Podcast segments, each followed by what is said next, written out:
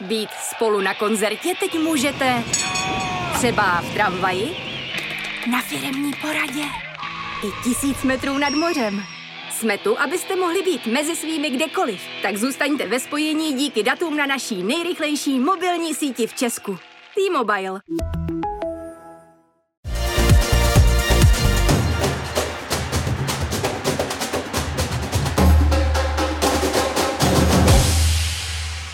Mixzona. Hezký den, vítejte u poslechu podcastu Mixzona, který vám přináší Sport.cz. Od mikrofonu vás zdraví Michal Osoba a já jsem moc rád, že zde můžu uvítat jako hosta Michala Krčmáře, českého biatlonistu, olympijského medailistu. Michale, vítej. Taky vítám, zdravím posluchače. Děkuji, že jsi přijal naše pozvání. Teď v den, kdy natáčíme náš podcast, tak ty máš za sebou soustředění v Rakousku na Raštajnu a před startem sezóny čeká mužskou reprezentaci ještě soustředění v Šušnu. Eh, když se zeptám na začátek úplně jednoduše, tak eh, na co se z té sezony nejvíc těšíš? Eh, až to vypukne v Estersundu, nebo na ten vrchol v podobě olympiády, nebo nějakou konkrétní destinaci, na kterou se těšíš? Tak uh, asi to budou postupný, postupný cíle nebo postupný se těšení. Nejdřív se těším určitě na to, až to vypukne už i teď do Norska, kde uh, v té druhé části toho soustředění budeme absolvovat takzvaný season start s norským, na norském poháru s norskýma závodníkama, myslím, že tam baví i francouzi. Takže na to se těším, až, to, až zase začne ten kolotoč biatlonový a ale nemůžu jinak letos, prostě olympiáda, na to se těší asi každý.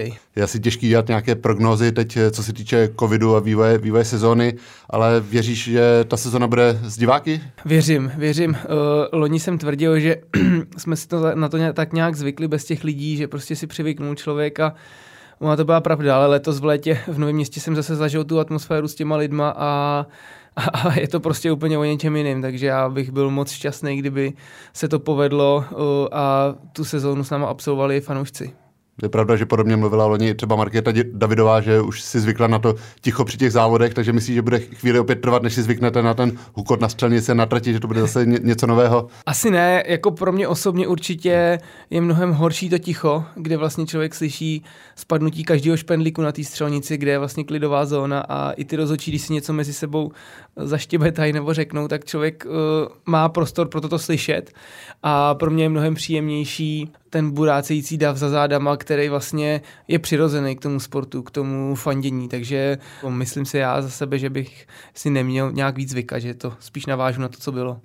Změnil se nějak během těch letních a podzimních soustředění ten režim uh obrany proti covidu, který máte nastavený v rámci týmu proti té minulé sezóně? Přijali jste nějaká nová opatření nebo bylo to něčemu volněnější? Dá se to porovnat?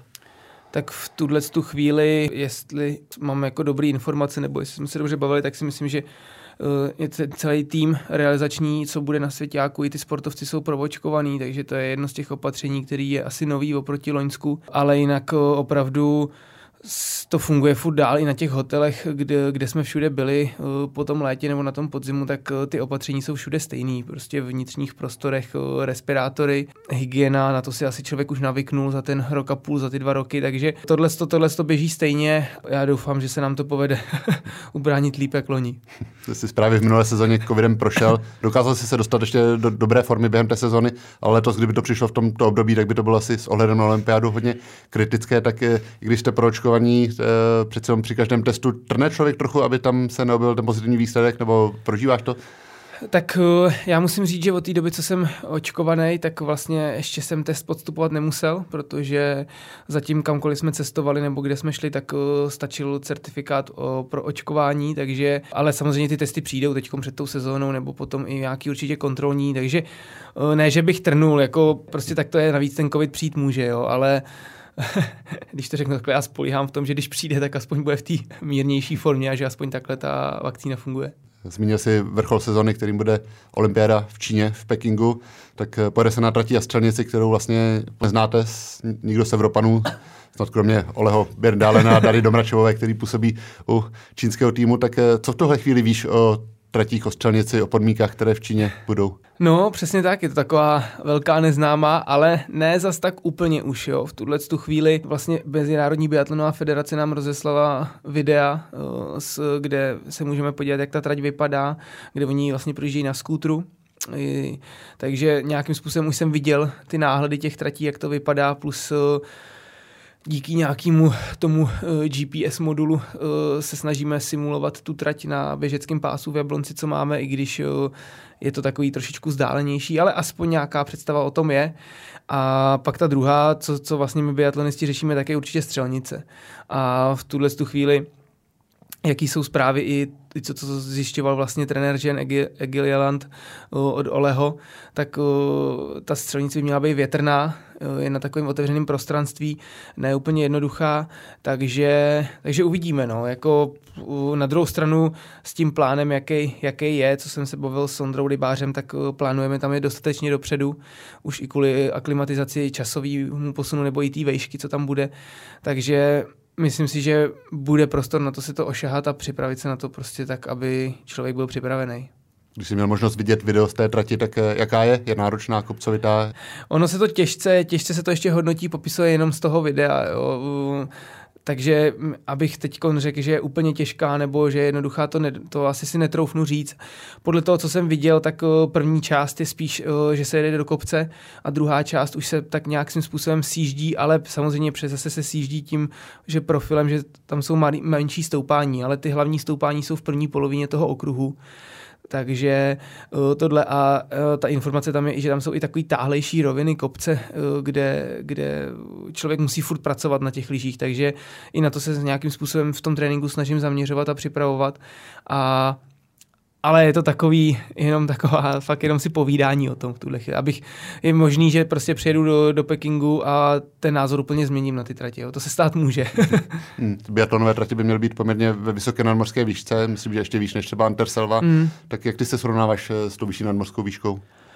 Přesně tak, tuším, že to bude nějakých 50-100 metrů ještě vejš než, než je Antersilva, což už zase ten rozdíl asi není tak drastický, ale uh, musím říct, že za tu dobu, co sportuju, tak jsem nikdy se nesetkal, že bych se nějak špatně vyrovnával s nadmorskou vejškou. Určitě nějaký čas na tu aklimatizaci člověk jako sportovec potřebuju, ale není to nic, že by mě to úplně, že bych v tuhle chvíli si říkal, tyjo, je to ve vejšce, to bude strašně těžký, nebo tohle, to takhle to neberu. Prostě přizpůsobí se tomu ten přípravný období předtím, ta aklimatizace a pak už, jak začne olympiáda, tak v tu chvíli už si myslím, že nebude na snadě to řešit, už to prostě tak je.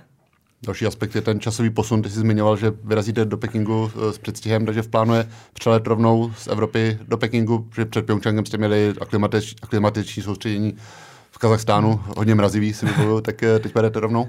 Uh, tohle ještě spíš asi otázka na Ondru Rybáře, hmm. ještě to úplně asi není doladěný, nebo nevím ty detaily, my jsme to zatím řešíme spíš vždycky z měsíce na měsíc, uh, samozřejmě on tu představu má, ta představa takováhle, co mi sděloval, byla, že se poletí rovnou do Pekingu, ale teď bych nechtěl tady něco říct a ono to mohlo být jinak, ale jak jsme se bavili, tak to takhle v plánu je, protože oproti Pyeongchangu tam není takový prostor na tu přípravu uh, po tom svěťáku vlastně, takže i z toho hlediska, kdyby jsme někam cestovali do, na mezi mezi stanici, když to řeknu takhle na mezi přípravu, tak tím ztratíme uh, vlastně další cestující, cestující dny cestovací. Takže uh, podle mě tohle je dobrá volba. Sice budeme dlouho na jednom místě, opravdu bude to dlouhý, ale uh, na druhou stranu, co říkal Ondra, tak stejně to vlastně bylo v Soči, takže už je to nějakým způsobem vyzkoušený a um, je to pak asi individuálně o té psychice, jak si to každý kdo nastaví.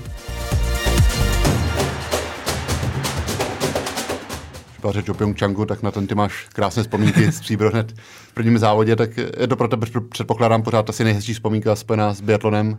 Uh, určitě ano a ne, nemám tuhle otázku poprvé a vždycky jsem k tomu ještě, nebo za, uh, vlastně, když, když se mě na to někdo zeptá, tak uh, druhým dechem dodávám, že vlastně i na Soči mám moc hezký vzpomínky. Sice jsem tam byl v roli, v roli kustoda, jak jsme si ho děláme, přesně tak, maskot týmu.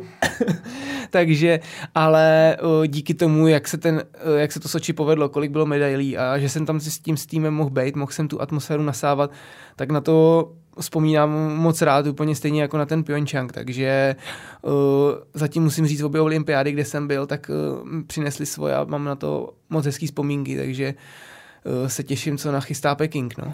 Jak často teď tu medaili z Pyeongchangu vytoheš z krabičky? Slouží ti občas pro pozbuzení, pro motivaci nebo je schovaná? Uh, tak medaile už je asi tři roky u taťky, u taťky na obchodě tady v Praze. ten, ten mi si ji tam vystavil do vitríny a řekl mi, že dokud nevyhraju další velkou individuální medaili, tak mi ji nevrátí. Takže, další motivace takže, takže mám motivaci od taťky a zatím se mi uh, smíšenou štafetu v Andersovi nepočítal. Říkal, že to musí být individuální medaile, takže, takže mám motivaci a tím pádem tu medaili prostě takřka nevídám. Když jedu taťku navštívit, tak uh, při vchodu tam je vidět, ale doma ji nemám asi z Pyeongchangu vybavím i ty emoce po závodě tvoje, které byly hodně silný, že jo, i ten televizní rozhovor pak uh, obletěl svět, tak ty jsi měl slzy v očích Jironi, když končil Ondra Moravec, tak uh, jsi hodně emotivní člověk i, i v civilu, že třeba dojme nějaká smutná historka, smutný film, prožíváš hmm. hodně tyhle věci?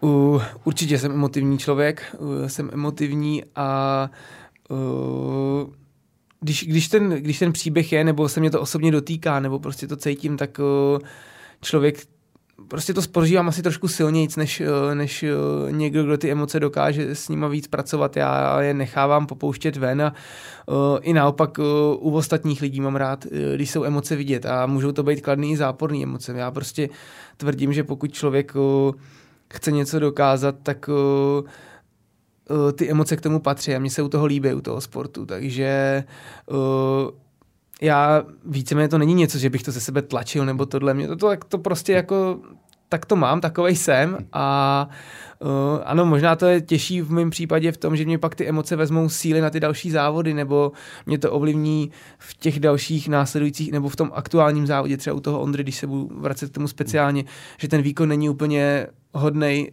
toho, toho čeho jsem schopen, ale ale jsem člověk jako na druhou stranu a ta situace byla mnohem silnější, než když to řeknu jeden závod, no, což prostě takhle je a eh, když se vrátím k tomu Pyeongchangu, tak tam určitě díky těm emocím uh, jsem nedokázal navázat hned, hned druhý den tím výkonem v té stíhačce, protože jsem ten výkon asi prožíval v sobě, i, i když jsem se snažil absolutně prostě dělat všechno, abych šel spát, abych se připravil na ten další závod, že jsem věděl, že druhý den závodím, ale, ale přes ty emoce těm člověk úplně nedoporučí, no, nebo já to zatím nedokážu. Není Ani nechci. ne, není u biatlonu výhoda, když je člověk úplný flegmatik, nenechá na sebe dolehnout jakékoliv emoce, ať už pozitivní, negativní a soustředí se jenom na výkon? Nebo je, je někdo takový, je to vůbec možný v tom vrcholném sportu, aby se člověk dokázal dokonale odprostit to všeho kolem? Tak uh, Určitě, určitě uh, ono záleží, jakým slovem flegmatik se to hodnotí. Jo. Když je někdo, který to má úplně uh, na salámu, tak uh, to taky není dobře. Jako na jednu stranu, když to řeknu, tak svým způsobem flegmatik byl Jarda Soukup hmm. v biatlonu, který uh, relativně, ale na druhou stranu taky Jarda se dokázal naštvat, dokázal být naštvaný na sebe, dokázal si ty chyby analyzovat, takže uh, ano, flegmatik je to dobrá vlastnost pro nějaký třeba rychle nabití toho, ale na druhou stranu podle mě člověk furt v tom profesionálním sportu mu nesmí být to jedno, když se třeba nedaří nebo když se něco nepovede, protože pokud mu to je jedno, tak se hodně těžce zlepšuje potom. Jo. Aspoň takovej já mám na to pohled. No. Hmm. Jarda Soukup byl první z té úspěšné generace kolem Soči, který skončil, po něm Michal Schlesinger, teď Ondřej Moravec, tak eh, vnímáš, že se mění tvoje role v týmu, že už si vlastně nejzkušenější spolu s Tomášem Krupčíkem, mm. ale, ale že se trošku posunula ta hierarchie týmová v mužské reprezentaci. No, ani, ani tak nějakým způsobem člověk nevnímá tu hierarchii v tom týmu, nebo to tak nějak prostě běží. To, na to si myslím, že v tom týmu úplně člověk nějak jako nehraje, nebo se to neřeší. Samozřejmě občas jako ty mladý kluky, že jo, člověk si může teď dovolit, že je starší, tak jako houkne, ale není to nějakým si myslím velký míře. Ale spíš co vnímám, tak jo, odešli vlastně i, když to řeknu, zpřízněný duše, nebo prostě kluci, s kterými jsem si rozuměl lidsky a kolikrát jsme seděli u stolu a povídali si o všech možných věcech, ať už to byly rodinné záležitosti nebo věci do života, prostě o čemkoliv.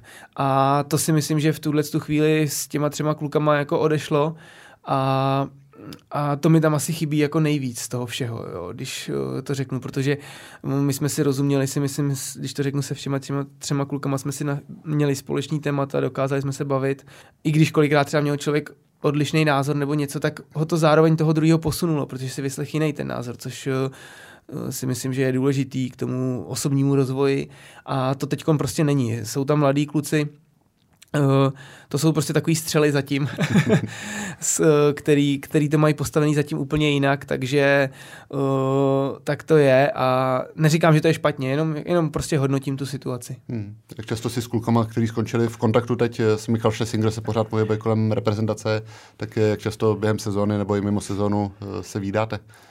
Tak uh, musím říct, že uh, zase to není takový, že bychom si úplně psali, že by to bylo takový prostě dávat o sobě vědět každý měsíc, to vůbec ne. S tím Michalem asi člověk přijde do kontaktu nejvíc, protože uh, buď se něco řeší, nebo prostě jsou nějaký potřeba, nějaký papírování nebo tohle, takže ten Michal nás osloví, nebo se s ním člověk pobaví.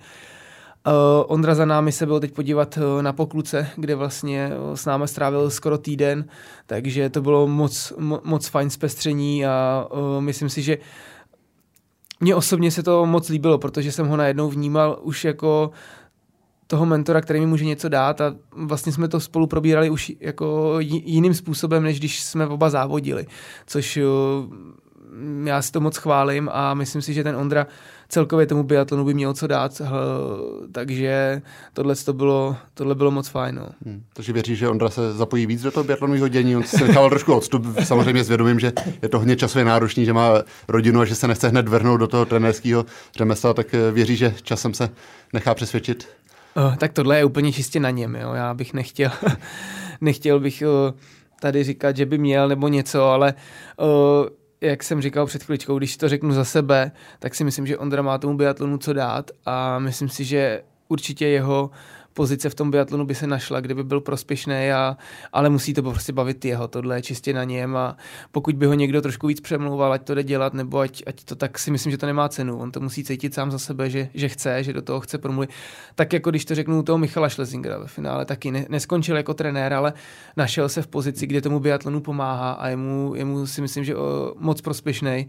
A tak si myslím, že to je úplně nejlepší, protože ty kluci znají to prostředí, vědí, jak ten biatlon funguje a když vlastně se pak uplatnějí a budou navazovat na to, na to, co probíhalo, tak eh, mě to bude bavit, protože já mám rád ten začátek toho biatlonu, mám rád ty lidi, kteří byli u toho zrodu a uh, když vidím ty noví lidi, co se k tomu biatlonu třeba připojují nebo uh, přidávají, tak vždycky je těžké je zakomponovat do toho týmu. A vždycky nej, nejvíc to funguje s těma stálicema, který u toho biatlonu začínali. Takže z tohohle hlediska si myslím, že by to bylo moc fajn. Hmm. Jsi s Ondrou i bydlíval na soustředěních, byl to tvůj parťák na pokoji, tak eh, s kým bydlíš teď? Přesně tak. Uh, Teďkon, uh, tak uh, vypadá to, že na těch soustředěních jsme tak nějak sobě našli cestu s tím Tomášem Mikiskou. Uh, on je taková uh, vlastně ještě posledním rokem junior. Uh, mladá střela pro mě je to super, že vlastně uh, neřešíme nic moc důležitého, jsou to všechno takový jako uvolněná, uvolněná atmosféra a zároveň uh, mě baví, mě baví ten náš jako humor, nebo tohle my prostě jsme schopní ze sebe si dělat srandu, nadávat si, ale furt v tom takovým tom hecujícím se prostředí, jo. A vím, že on to myslí uh, ze srandy, že on to myslí jako z hecu a dobře a já to myslím úplně stejně, protože s někým, když se člověk hecuje, tak cítí, že vlastně ten druhý to nemyslí tak úplně jako zlehka, ale uh, vidí v tom ten souboj. Jako my v tom taky vidíme souboj, ale furt v tom vidíme ten uh, pozitivní, což jsem jako dlouho s někým hledala, s tímto, s tím Tomášem, s tím Mikisem jsme to jako mezi sebou našli, si myslím. Takže to mě na tom baví a vyhovuje. Když srovnáš ty mladý kluky třeba se sebou, když si přicházel do té dospělé reprezentace, tak jsou, když to tak řeknu, oprsklejší právě v tom přístupu třeba k těm, těm zkušenějším závodníkům, protože to hecování si zmiňovali v loni v Novém městě, že jste si posílali zprávy, když oni byli na juniorském šampionátu, že tam opravdu je, jede ve velkém hecování. Uh, jsou oprsklejší a teď, aby to nevypadalo, že tady jako fňukám nebo brečím, to vůbec ne, ale, ale jak jsme se o tom bavili před chvílí, ta, ta mladší generace je jiná. Je jiná, uh, má svoji cestu, má, má ji odlišnější si myslím, než, než byla ta cesta, když to řeknu o těch 8-10 let jinde. A uh, až, až roky dál ukážou, jestli ta cesta je taky správná nebo není. A uh, prostě tak, takhle to je, je to... Um, je to daný tím vývojem a nemyslím si, že to je jenom v biatlonu. Myslím si, že celkově už jsem v tom sportu něco prožil a už jsem taky něco zažil a vidím, vidím jak se ty generace mění, takže celkově si myslím, že v tom sportu ta mladší generace je drzejší, a, a, a, ale může to mít samozřejmě svý pozitiva, protože naopak kdo je úplně slušný v tom sportu, tak to taky nejde prostě. Já taky, když stoupnu do té startovní brány a mám na sobě to startovní číslo, tak taky prostě nemůžu být furt jenom ohleduplný, ale musím myslet na ten svůj výsledek a být, mít trošku ostrý lokty, takže v tomhle to můžou mít třeba jednodušší, protože já jsem se to třeba učil postupem a oni už to můžou mít v sobě daný odmala. Takže dá se to naučit, že když to člověk třeba nemá v začátcích ty ostrý lokty, tak eh, s postupem času dá se to v sobě vychovat. Eh, je to těžší, je to mnohem lepší, když to má člověk v té své povaze, takovou tu bojovnost a takovou tu zarputilost, eh, když to řeknu. Eh, ale, ale dá se s tím pracovat. Já, když to řeknu na sobě, když si vezmu, jakou povahu jsem měl ve 14, v 15 letech, kdy jsem byl opravdu cholerik a opravdu jsem byl znětlivý a impulzivní hodně moc, tak až jednou přišel takový moment, který mě úplně za, vlastně zlomil v tom a říkal jsem, musím se sebou něco udělat, takhle jako nechci fungovat prostě. A, Co to bylo za moment? Uh, bylo to jedna, jedna společná hra na dorosteneckém soustředění v Harachově, kde vlastně uh, teď už si nepamatuju ty detaily, jestli jsem prohrával nebo se mi něco nelíbilo při té hře a já jsem totálně vybouchnul na našeho trenéra Jirku Faltuse, a on je takový docela dobrý psycholog, si myslím. A on mi k tomu něco řekl, co mě vlastně zasáhlo docela, co mě řeklo, že prostě takhle nechci, aby o mě lidi smýšleli. A, a už vlastně v těch, mě bylo ty 14, 15, fakt nějak také v tomhle věku. A pak jsem za ním šel a omluvil jsem se mu, nebo nějak jsme to spolu rozebírali a v tu chvíli jsem vlastně řekl, že musím na tomhle začít pracovat. A to mě pomohlo si myslím, že zvládat, doteďka nesnáším prohry, nerad prohrávám, ale už je umím přijmout ty prohry, nějakým způsobem je zpracovat, což jsem dřív vůbec nezvládal. Ještě zastavím u těch juniorů, kteří sbírají uh, úspěchy víc tedy mezi klukama než mezi holkama, tak cítí, že se na tebe každým rokem víc a víc eh, dotahují, že to je těžší uhájit tu pozici před nimi a věří, že třeba už tuhle olympijskou zimu by se mohli prosadit mezi dospělými a protože ten skok mezi juniory hmm. a seniory je poměrně velký a ne, ne každý se s ním poradí. Určitě vnímám ten tlak eh, ze spoda. Jako musím říct, že ty Eh, kluci jsou šikovní, eh, jsou opravdu fyzicky, jako mají výborný předpoklady a ten tlak na mě ze spoda je a mm, myslím si, že i teď prostě, když eh, klidně zmíním toho Kubu Čtvrteckého, který má obrovský jako předpoklad fyzický a ten jako je na tom výborně, takže mm, vůbec bych se nebál toho, pokud se to povede začlenit a srovnat se jako sportovec jako biatlonista, protože ona jedna stránka je samotná výkonnost, ale i Ondra vlastně Moravců mě to naučil, že to není jenom o té výkonnosti. Já jsem biatlonista a prostě biatlon je jiný sport, než je běh na lyžích. A prostě tak to je a, a člověk musí polo, pochopit trošičku filozofii toho sportu, toho biatlonu a, a s tím nějakým způsobem nakládat. Takže pokud těm klukům se to povede, tak určitě ty fyzické předpoklady na to mají, aby už třeba i letos no, doskočili a vlastně jsme vytvořili silnější to prostředí v, tam vepředu. Ještě si vybavím jednu vzpomínku z Pyeongchangu a tu tiskovou konferenci po závodě, kde ty si trochu bojoval s angličtinou a pak si i, dal předsevzetí, že na tom zapracuješ. tak, tak kdyby v Pekingu se povedl podobný úspěch, tak uh, už by si šel na tiskovou konferenci sebejistější? jo, šel bych, eh, říkal bych, že to je pro mě úžasný moment a že nemám slov, abych se z toho vyvlík. Ne? Uh, nějaký kus cesty asi člověk ušel uh, i tím, že se pohybuje v tom kolektivu a vlastně samotného to i nutí tu angličtinu používat a tohle, tak uh, nějakým způsobem už, už uh, jsem k tomu cestu našel, a, a, ale je to furt o tom, že, že s tím pracuju tak nějak postupně, průběžně, ale bylo by to, troufám si říct, určitě lepší než Pyeongchangu. Tobě je 30 let, tak předpokládám, že ještě minimálně jeden olympijský cyklus plánuješ? Uh, jo, jako nebudu tady se šít na sebe byč, ale plánuju a dodám k tomu, pokud tělo bude sloužit, bude zdravý, tak bych chtěl určitě ještě jeden olympijský cyklus absolvovat. A na druhou stranu, pokud uvidím, že ty mladí mě přeskakují a já už uh, fyzicky jim nestačím a už je to takový, že tam budu držet zuby nechty a už na to nemám výkonnost, tak, uh, tak jako nechci, tak prostě chci mít tu sebe jakmile ucítím, že, že tohle přišlo a že tohle už eh, na to nemám a že tak uh, radši půjdu dělat něco, kde budu prospěšnější, než abych uh, tam někde zuby nechty uh, se držel. To, to nechci, takhle nechci končit. Hmm. Míváš za ty roky v biatlonu už občas takový pocit stereotypu, protože ty biatlonové destinace se hodně opakují, jsou ty závody v podstatě každý hmm. rok stejný, až na pár výjimek, tak stává se ti, si říkáš, a zase to stejný místo, stejný hotel. Musím říct, že zatím ne. Já jako v tomhle tom ani nepřemýšlím jako stereotypně. Já spíš vždycky to místo nebo tu destinaci, kam jedeme, tak uh, mám nějaký vypíchlý, nebo ne vypíchlý, ale ty věci, které tam prostě uh, mám rád, nebo uh, na co se tam těším do toho daného místa. Takže uh, vždycky to spíš beru, takže se tam těším. A navíc on uh, sice už tam člověk pojede, dejme tomu po devátý, po desátý za sebou na je závodní destinaci, ale po každý tam je něco nového, po každý, ať už to je počasí, nebo podmínka, nebo ten závod se vyvíjí jinak. To prostě není uh, stereotypní, jakože tam prostě přijdete a je to furt stejný, tam se to mění, takže člověk uh, musí reagovat a každým rokem to přináší nový a nový zkušenosti, takže na tohle si myslím, že jako uh, spíš ten stereotyp může být v tom, uh, v tom přípravném období, v tom systému toho trénování a v těchto věcech, ale na druhou stranu, když bych srovnal, jak trénuju teď a jak jsem trénoval, když jsem přišel do chlapů, tak se to taky obměnilo, taky přišly nové inovace a člověk na to reaguje, takže netrpím nějakým stereotypem. Co máš třeba v Estersundu, na co se těšíš, kde, ten, kde ta zima tradičně začíná? tak to je zrovna místo, které, který se teď hledá velmi těžce, ale ale ne, uh, Estersund, s čím mám já mám spojený Estersund? Já mám Estersund spojený s tím, že většinou se člověk právě těší, že vypukne ta závodní sezóna, že už skončí to přípravní období a začne ten, to závodění, takže tam uh, to je tohle, a když to můžu říct takhle, tak já třeba někdy si to spojuju i občas s jídlem nebo s něčím takovým speciálním, co v té dané zemi je.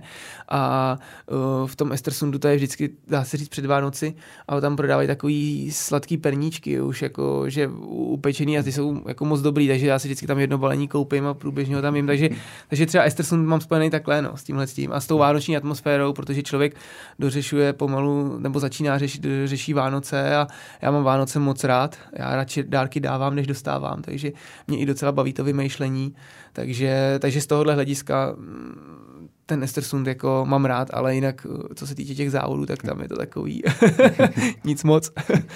Mimochodem Ondra Moravec si po kariéře dopřál výpravu vysokohorskou do Pamíru. Tak hmm. máš ty něco takového, co by si chtěl splnit jednou, až na to bude čas, ať už nějaká výprava nebo nějaká akce, na co během sezóny nebo během té kariéry není zkrátka čas? Musím říct, že týdle s tom podobným duchu, jako byl Ondra Moravců, nic jako nemám, jo, protože uh, já jsem trošičku takový jako posedá, když to řeknu, na ty adrenalinové sporty nebo na ten adrenalin. Ale jako vím, že Ondra uh, to měl relativně, říkal mi, že je jednoduchý, že to není o žádném těžkém lezení, že to je opravdu jako spíš túra na ski Alpech a jedná se spíš o tu aklimatizaci s nadmorskou výškou, což uh, jsem říkal, to bych ještě asi třeba jako chtěl zažít, nebo by mě to třeba i lákalo, ale, ale není to nějaký můj sen. Jako já spíš, uh, když to řeknu takhle, tak pro mě je mnohem větší uh, zážitek nebo motivace, že se těším, že prostě vyrazím já nevím, na nějaký třeba trip po Anglii na fotbalový utkání, kde si prostě dopřeju něco takového a opravdu si to užiju se vším všudy jako, jako nesportovec už, kde nemusím myslet na nějaký svůj denní rytmus a nějaký tréninky okolo. Takže to jsou spíš takovéhle věci, na které se já těším jako až to někdy pak přijde, ale není to něco, co by mě úplně drásalo a říkal, už to musí přijít, už zatím ne, zatím jsem úplně v klidu. Věříš, že ten fotbalový trip vyjde třeba ještě během kariéry, protože nevím, jestli Cristiano Ronaldo vydrží třeba v Manchesteru ještě celý další olympijský cyklus, tak aby to stihnul ještě vidět naživo? No, to jsme o, okamžitě, jak Cristiano přestoupil do Manchester United, tak o, jasně, já, United fandím od malička, o, tak nějak mi to přirostlo za doby Sir Alexa Fergusona, Davida Beckhama, Ryana Giggsa a spol nebo Ole Gunnara uh, Solskjaera v uh, Manchesteru. Mě to přirostlo k srdci ten tým a fandím mu. A říkal jsem si, že jako vidět Ronalda naživo by bylo, by bylo moc fajn. Napsal mi to hned i brácha, že musíme vyrazit. Takže uh, vlastně od, od přítelkyně uh, nebo přítelkyně synovec uh, malý hraje fotbal a Ronaldo je jeho fotbalový vzor. A myslím si, že by bylo fajn takhle udělat nějaký rodinný výlet a, a zajet se na něj podívat. Takže to třeba doufám, že by mohlo výjít ještě, ještě než uh, skončím tu kariéru. Kdy jsi byl naposled na fotbal jako fanoušek, byl jsi někdy třeba na Spartě se podívat? Byl jsem, byl jsem letos naposledy, tuším, že na, byl jsem na Monaku se Spartou, když hrál Monako na Spartě tady uh, na letní a druhý den jsem byl uh, v Jablonci hned na Celticu, tak to byla taková moje fotbalová dvou, dvoudenka poslední před sezónou a od té doby už, už to sleduju v televizi online a jak, jak mi čas dovolí. A zahrát si byl fotbal někdy, protože ty jsi se zúčastňoval akcí třeba Real Top Praha, tak uh, vyšlo ti to letos? Přesně tak, letos trošičku se mi to nepotkávalo s termínovou listinou, takže eh, Saša Smith z Realu Top Praha nebyl úplně spokojený s mojí účastí, tak doufám, že mě nevyřadí pro příští rok. z, z týmu, takže zvládnul jsem pouze jedno benefiční utkání, ale, ale i za to jsem rád, protože ta atmosféra v tom týmu je vždycky fajn a mě to nabije energií, takže aspoň, aspoň takhle jeden zápas za Real, to Praha jsem zvládnul. Nebojíš se přece jenom i při těch charitativních utkáních, aby se něco nestalo, když člověk je ještě aktivní sportovec, taky nějaká nešťastná náhoda se může stát, tak má to hmm. člověk v hlavě, když hraje, aby si neublížil? Eh, samozřejmě je to, je to určité, určitý riziko, ale na druhou stranu eh, stát se to může člověku úplně stejně na kole, když jede a spadne někde nešťastně, něco se stane nebo srazí auto to jsou prostě takové věci, že kdybych jako takhle přemýšlel nebo to hodně řešil, tak možná se kor něco stane nebo, eh, nebo prostě bych nemohl dělat nic, nebo bych si vůbec jako nic eh, zahrát nebo tohle. Jo. Takže eh, já tvrdím, že když pak člověk hraje tady s tím strachem, tak se mu spíš něco stane, než když hraje tak nějak, jak má. A navíc ty benefiční zápasy nejsou úplně svým způsobem vyhrocený. I, i vlastně, co já znám, ty hra, protihráče, proti kterým jsem hrál, tak s většinou si prostě pásneme před zápasem a i po zápase a oni vědí, že mám před celou tu sezónu a zatím jsem nepotkal nikoho, kdo by uh, nějakým způsobem bláznil nebo, nebo předvedl něco extrémního, takže... To občas stačí nějaký špatný došlápnutí, který může být nezaviněný. Hmm. Ale přesně, to může být i moje chyba, hmm. nemusí to být chyba soupeře. Uh, na druhou stranu nějakým způsobem to tělo funguje a říkám, no, jako to bych pak nesměl asi dělat nic, takže kdo se bojí, tak uh, spíš se mu něco stane, si myslím. Jsi byl vždycky fanouškem, fanouškem biografií sportovců, převažují mezi nimi fotbalisti nebo napříč sporty, nebo kterou si třeba četl teď naposledy? Uh, musím říct, že to, je, že to je napříč sporty, že to není vůbec o tom, aby to byl fotbalista. Já vlastně z fotbalového dění jsem četl Sir Alexe Fergusona knížku, trenéra Manchester United bývalýho, a co se týče asi poslední četby, já teď mám rozečtený dvě, mám rozečtenýho Zinedina Zidana a mám rozečtenýho Michaela Jordana, to je teda obrovská bychle, to má asi 700 stránek a já zase nejsem takový úplně horlivý čtenář, že bych k tomu že sednul. Na celou a myslím si, že když to na březnu zavřu a bude to přečtený, tak budu spokojený. Takže to jsou dvě aktuální, které teď čtu. A ta poslední, já jsem měl docela pauzu, protože jsem na jaře řešil školu a nějak jsem neměl úplně na to čtení prostor ani chuť, takže to bylo někdy loni, kdy jsem četl vlastně toho Rafaela Nadala, nebo možná už předloni, takže fakt teď jsem dlouho nečet, ale letos v létě jsem začal tyhle dvě knížky, takže, takže k tomu, k tomu přeskakuju tak, jak mě to chytne, jak mě to baví, no. Četl jsi někdy nějakou biatlonovou biografii, nebo když pominu Gábinu Soukalovou, tak myslím, že u Martina Furkáda vyšla, tak třeba to si četl? Čet se Martina Furkáda, čet se Martina Furkáda, tu jeho první autobiografii, kterou vydal, na tu jsem se moc těšil. Uh, on pak vydal vlastně druhou, tu poslední sezónu, tu mám doma, ještě jsem ji nepřečet. Teď jsem se trošku zase, když mě naskočilo, že vlastně poslední biografii, kterou jsem četl, tak byla knížka Milana Baroš. Milan Baroš, hmm. uh, opravdová legenda, což uh, ta knížka mě chytla, protože byla psaná úplně jiným způsobem, byla psaná vlastně i rozhovorama s lidma, který ho potkali okolo a člověk tam vlastně se úplně vcítil do toho dění, takže tuhle knížku jako můžu jako doporučit, kdyby někoho to zajímalo, měl k tomu někdo blízko a opravdu stojí za to. Člověk tam dozví spoustu, dá se říct, zákulisních věcí nebo názorů na toho, na, na Milana a vlastně zjistí, jaký Milan ten člověk opravdu je. Takže to se ještě vracím k té předchozí otázce. A ještě tam mm, byla ta Gabča, Uh, úplně jednoduše. Mě prostě, já si vybírám knížky, které mě zaujmou nějakým svým, že si člověk o nich přečte nějakou předmluvu nebo něco. Mě prostě nezaujalo to, jak ta knížka byla prezentovaná, jak se k ní, jak ní, jak k ní bylo stavěno a já mám prostě nastaveno a nějak si tu Gabču pamatuju v tom týmu, jak to fungovalo. Já jsem to zažil, takže ve finále někdo říkal, že tam jsou sporné momenty a já nechci prostě v sobě to hodnotit. Já ty momenty vím, jak byly, mám je v sobě daný a nechci je porovnávat eh, s tím, jak to bylo nějak napsané, jestli to bylo nebo nebylo. To, to prostě nechci, takže jsem, mě to nezaujalo z tohohle hlediska. Jsem se rozhodl, že si ji nechci přečíst. Tím jsme se, Michale, dočka, dostali na konec našeho povídání. Já ti moc děkuji ještě jednou za to, že jsi přijal pozvání a držím palce, ta olympijská sezona je co nejvydařenější. Já moc děkuji za pozvání, bylo to příjemné povídání, zdravím posluchače a držte nám palce, budeme to potřebovat. Díky. Hezký den.